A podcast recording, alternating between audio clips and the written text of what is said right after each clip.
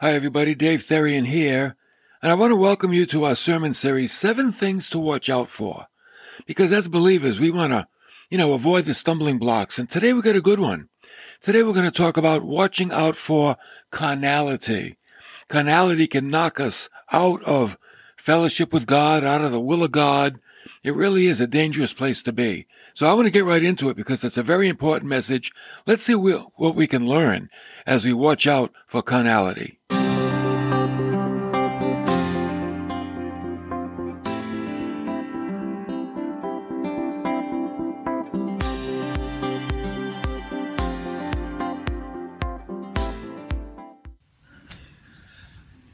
You know, living as a Christian will surround you with temptations from the world. Temptations always look good. That's why they're called temptations. They tempt you. They look good. They smell good. They feel good. Sometimes they even seem to make sense. We rationalize falling into temptation. Jesus is going to give a warning to a church in the city of Pergamum. And he's going to tell them to watch out for carnality or worldliness. Carnality is simply going the way of the world. The New American Standard Bible uses the word fleshly. Watch out for being fleshly. It means to be carnal or pertaining to the flesh unregenerate. It even means animal. In other words, when someone operates fleshly, they're, op- they're operating like a non-believer in Jesus Christ. Paul said to the Corinthian church, in the Corinthian church, there was a lot, there was a lot of divisiveness. There were cliques. There was lack of love. And he said to them, for since there is jealousy and strife among you, are you not fleshly or carnal? And are you not walking like mere men? In other words, you're acting like people that don't know God. That's what he's saying to them. You guys know God, but you're acting like you don't know God. You're living in a way as if there is no God. Well, we're currently in a series entitled Seven Things to Watch Out For and taken from the letters to the seven churches in the book of Revelation. And here's what we learned to watch out for so far. Number one, watch out that you do not let your love grow cold for Christ. Be careful. Be careful that you don't just like cool down. How do you know you're cooling down? Because your attitude toward your Christianity is kind of like blended in with your attitude toward everything else in the world. There's nothing special about it. There's nothing unique about it. You're not going the extra mile with it. You know, when love grows cold, it's like, eh, whatever. You stop living for that thing. We also learned, watch out that when trouble comes, don't be afraid. Do not fear. And this is why. For momentary light affliction, remember momentary in God's eyes, light affliction, is producing for us an eternal weight of glory, far beyond all comparison. That what God is going to give us in the end far outweighs anything we could experience in this life. And this is how. This is how we do it. While we look not at the things which are seen, but at the things which are not seen. For the things which are seen are what? Temporal. Oh, but the things which are not seen are eternal. So Jesus said to the church, be faithful. Yeah, even until death. Be faithful. Have no reason not to be faithful. No reason at all. Even if your life is on the line have no reason not to be faithful. And he said, I will give you the crown of life. So like we said, loyalty to Christ brings its own reward. There will be a reward. Now today we're going to see the third warning. watch out for carnality, or watch out for going the way of the world, worldliness. We pick it up in verse 12 of Revelation 2 to the angel of the church in Pergamum. Now again, it's good to understand what these cities are like that these letters are going to. Uh, Pergamum was not on a trade route like Ephesus or Smyrna, as we studied. Uh, but it was considered the greatest of the ancient cities. That's because it was a capital, think about it, for 400 years. 400 years. It was a capital. Uh, it was built on a high hill overlooking a valley in the Mediterranean Sea. How beautiful it was. It was a center of culture and learning. And it had the second largest library in the whole world, Alexandria having the largest. And parchment was invented there. Parchment was processed animal skin for writing on. Up until then, they wrote on papyrus. Papyrus was, was taken from weeds, and weeds were ground up and like baked and smoothed out and made into paper. But they didn't have the durability that parchment had. So they invented parchment and Pergamum. And um, it was much longer lasting, writing on processed animal skins. Okay? So I want you to notice with each city that he addresses, Jesus ascribes a different title to himself. And here he ascribes to himself the one who has the sharp, two-edged sword says this. Now every title is meaningful to the people in the city. The one who has the sharp, two-edged sword. Why did he say that? Because some Roman governors had what is called the right of the sword. What's the right of the sword? It's the authority to have a man executed on the spot just by saying it, just by his word.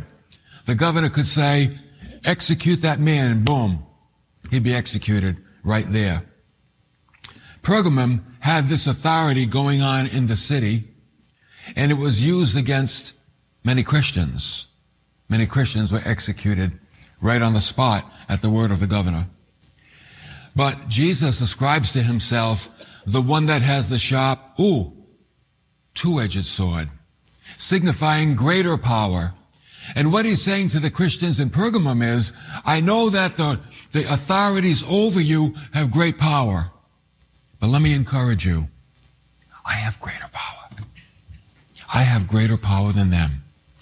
So make sure that you put your faith, your trust, and your confidence in me. Then in verse 13, he said, I know where you dwell, where Satan's throne is.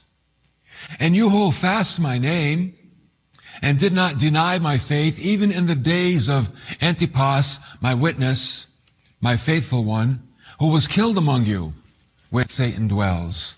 Antipas was martyred for his faith in Christianity. Now, when Jesus said to the Christians, I know where you dwell, the word means to reside permanently. It means I know that you're there and you're there permanently and you can't leave or you're not leaving. I understand that.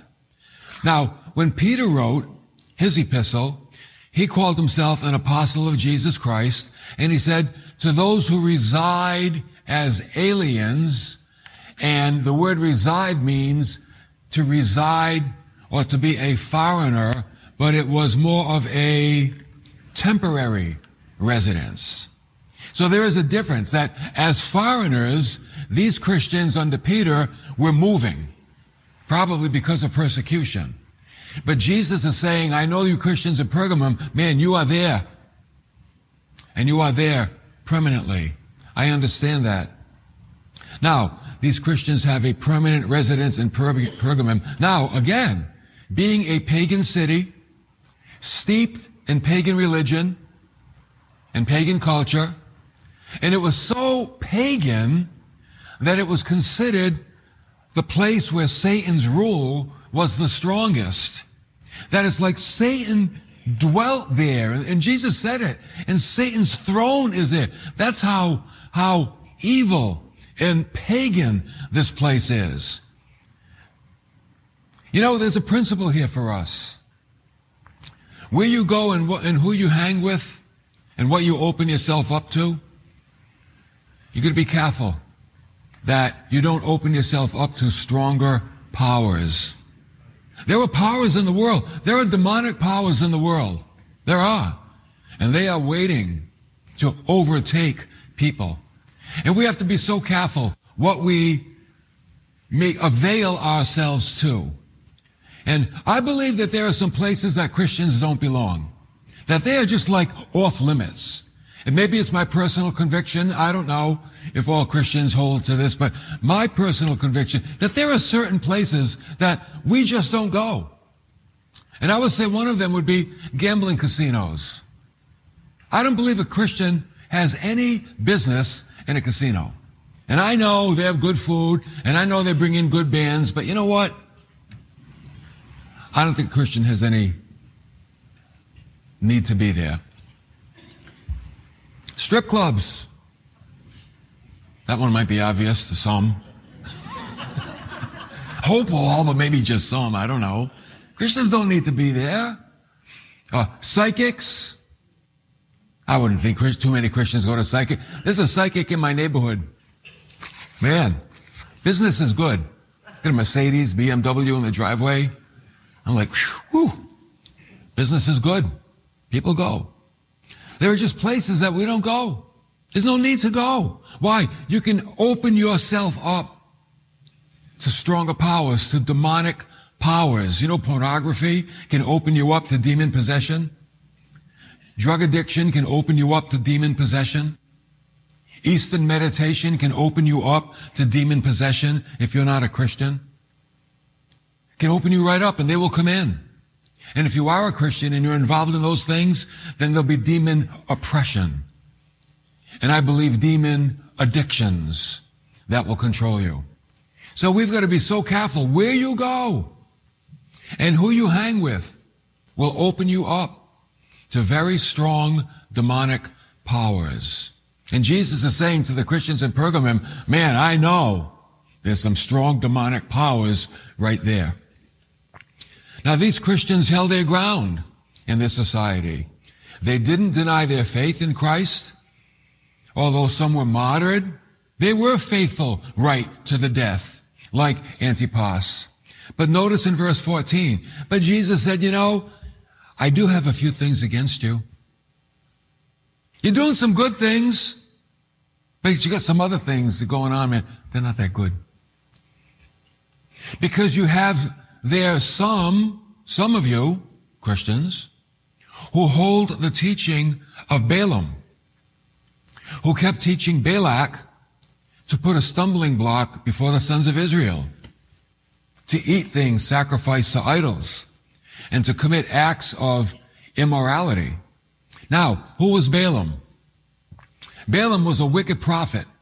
He led Israel astray. He wasn't a good guy. He put stumbling blocks in front of Israel, led them away from God. And this guy, Balak, Balak was a Moabite king. And he plotted with Balaam to cause the Israelite men to cohabitate with the women of Moab. God always said, don't go outside of your own people. Stay within your own people to pick a wife, to pick a husband. And Balaam and Balak teamed up and got the men to go outside and cohabitate with Moabites. Verse 15, that's why Jesus said, or verse 14, Balak put a stumbling block before the sons of Israel. Also to eat things sacrificed to idols, to commit acts of immorality. What happened? He got them to become, here it is, carnal, or worldly. He got them to become worldly. He got them to become just like everybody else in the world. There's one thing we have to remember as Christians, and maybe after hearing this, you say, gee, I wish I wasn't a Christian. I know. if you do, more power to you. You know, because you know what it is? a real, if you're to walk with Jesus Christ, you will be distinct from the world. You will be different. You will not blend in with everything else that people in the world are doing because we are distinct people. I like what one man said. He said, the man who is not prepared to be different need not start on the Christian way at all. Like, whoa. Like, don't even bother getting saved. If you're going to continue to live the way you did before you were saved, he's saying, don't even bother. Don't waste your time. Because that's not Christianity. Christianity brings change. Christianity makes a difference. It takes us out of the world and puts us in Christ. You know, there's a word in the New Testament that best describes the Christian man and woman. And it's the word hagios. And it means to be separate or to be holy or special or different. And hagios, we translate it holy. And we use that word in our English language. We call it a holy day or a holiday. A holiday, a holy day is a special day. The 4th of July is a holiday. It's a special day. We do things on that day that we don't do other days, usually. You know, we have a parade, we light fireworks, we have family gatherings and cookouts, and, you know, it's a special day. And we have holidays all throughout the year. We don't go to work. We celebrate. It's a holy day, a holiday. Uh, a building can be a holy building, a church is a special building, a library, or the capital of a state or a country. It's a holy building in the sense that it is a special building, that certain things go on in those buildings that don't go on in other buildings. God is hagios. God is holy. He is totally different from humankind. Totally different from everyone else. So a Christian is hagios is holy because he or she is different from other people. That we are different from people that don't know Christ. We think differently. We speak differently. We act differently. We respond to circumstances in life differently because why? We're holy. We're different. We're special. I'm not saying we're better, but we are different from them. Paul said to the church in Corinth, he said, listen, come out from their midst and be separate, says the Lord. Do not touch what is unclean, and I will welcome you. Come out from the midst of the worldly ones. This doesn't mean we hate the world and we hate all the people in the world, but it just means to be different from those that are in the world. That's all. Verse 15, he said, so you also have some who in the same way hold the teaching of the Nicolaitans. Who are the Nicolaitans? Very worldly people who lived in idolatry, fornication, very loose morals. Those are the Nicolaitans. And you see, the world has its own way of living. The world has its own approach to life, which is very anti-God. The, the approach to life in the world is free sex. Abortion is a convenient solution. Independence from God. Man, who needs God? Why do you need a crutch? Why do you need God? Gender conversion. It's okay now. It's all right. Change what you are. Change what God made you to be. Assisted suicide now which will lead to euthanasia. When people get to such an age where they're not considered useful, be put away. Recreational marijuana. See, it's the way of the world. These are some areas that the Christian stands out from the world. These are areas that the Christian does not go into to be a Christian. I want to show you a short video. It's a newscast and I want you to see what's happening in Canada. And by the way, it's already affecting the West Coast, of course, California. And it's sweet, it's going to be sweeping across the nation. And I'm going to tell you something. As God's people, there comes a point where we can't roll over and play dead. We're going to have to stand up for what's right. So let's watch this newscast. Welcome to Christian World News, everyone. I'm Wendy Griffith. And I'm George Thomas. In Canada, a radical sex ed curriculum being pushed in public schools by the LGBT community has parents afraid their children will become confused and even brainwashed. That's exactly right, George. But as I discovered in my recent trip to Canada, there could be a silver lining. This issue is waking up a sleeping church. A family can be made up in many different ways. It's called SOGI for sexual orientation and gender identification. A curriculum that teaches public school students across Canada to celebrate the homosexual lifestyle and that gender is fluid. In other words, your gender is not dependent on what parts you were born with, but rather what you feel like in the moment. There's people that are boys, there's people that are girls. There are, peop- there are people whose gender might be a little bit of both or might even be neither. Lessons include books about transgender children, such as 10,000 Dresses, and songs like The Rainbow Song. Gender won't decide the choices we make. Some boys like dressing up, some girls like catching snakes. The SOGI curriculum started in British Columbia in 2016 and is quickly spreading throughout Canada. I just thought, who decided that this was okay to teach our children? Author and inspirational speaker Laura Lynn Tyler Thompson is a leading voice against the SOGI curriculum.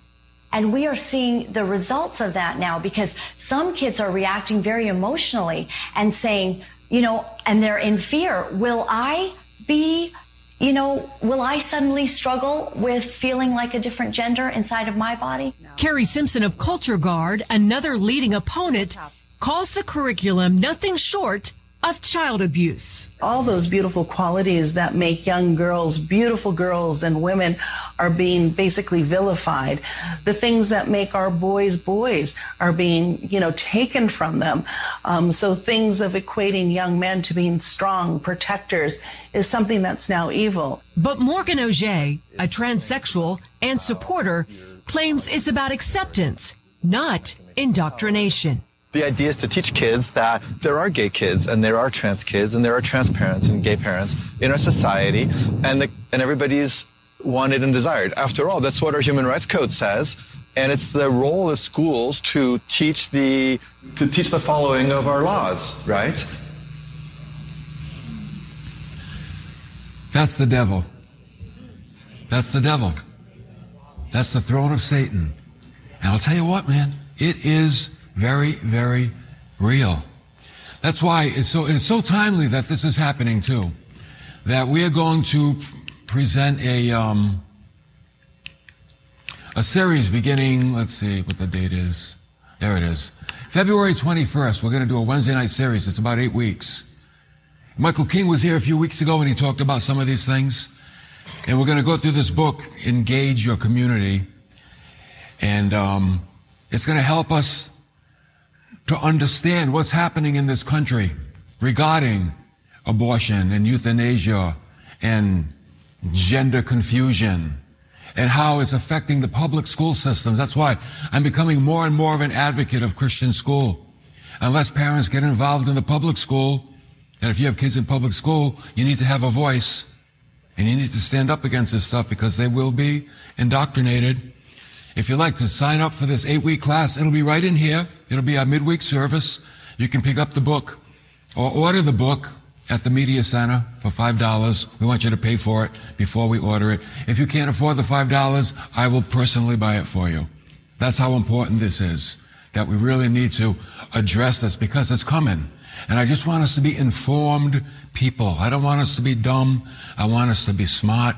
I want us to be informed. You know, in the days of the Holocaust, you know what I read? That when the trains carrying the Jewish people to the gas chambers went by the churches. You know what the people in the churches did? They sang louder. They sang louder so they couldn't hear the rumbling of the train on the tracks. They knew it was wrong, but they didn't do anything about it. Let's just sing louder. Let's just look the other way and maybe it'll go away. It doesn't go away. Satan's throne won't go away until Jesus Christ comes and takes it away. So I really want you to consider making an eight week commitment. Wednesday nights beginning on the 21st. We'll order the books in a couple of weeks. We'll take this week, next week, and we'll take your orders and then we're going to order them and it's going to be a great series. Hope you'll do that, okay? Okay. We're in verse 16. Jesus said then to them, therefore, repent or else I'm coming to you quickly and I will make war against them with the sword of my mouth. Now, what does the word repent means? It means to turn around in your mind to think differently. That's what it means. That your thinking is not straight. It's not right. You gotta, see, before you can turn your life around, you gotta turn your thinking around. The Christian life is all about thinking. It's a mental exercise. It's not about emotion and feeling. It's about thinking. So that's why I believe the battlefield, the spiritual battlefield is in our mind. Satan fires projections and thoughts and fiery dots into the mind to get us to develop a frame of reference that's so ungodly, that's so evil. And evil, if it's left untouched, you know what? It becomes the norm.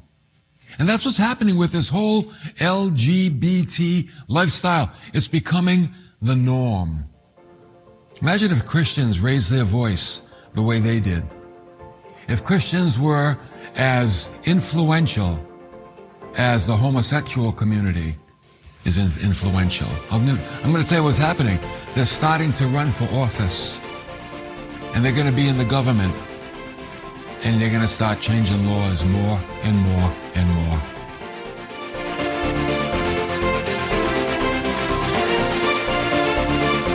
Well, we can really see now what Jesus meant when he said, It's the narrow road that leads to life, and only a few find it. And be careful of that wide road that leads to destruction. Make sure you're on that narrow road.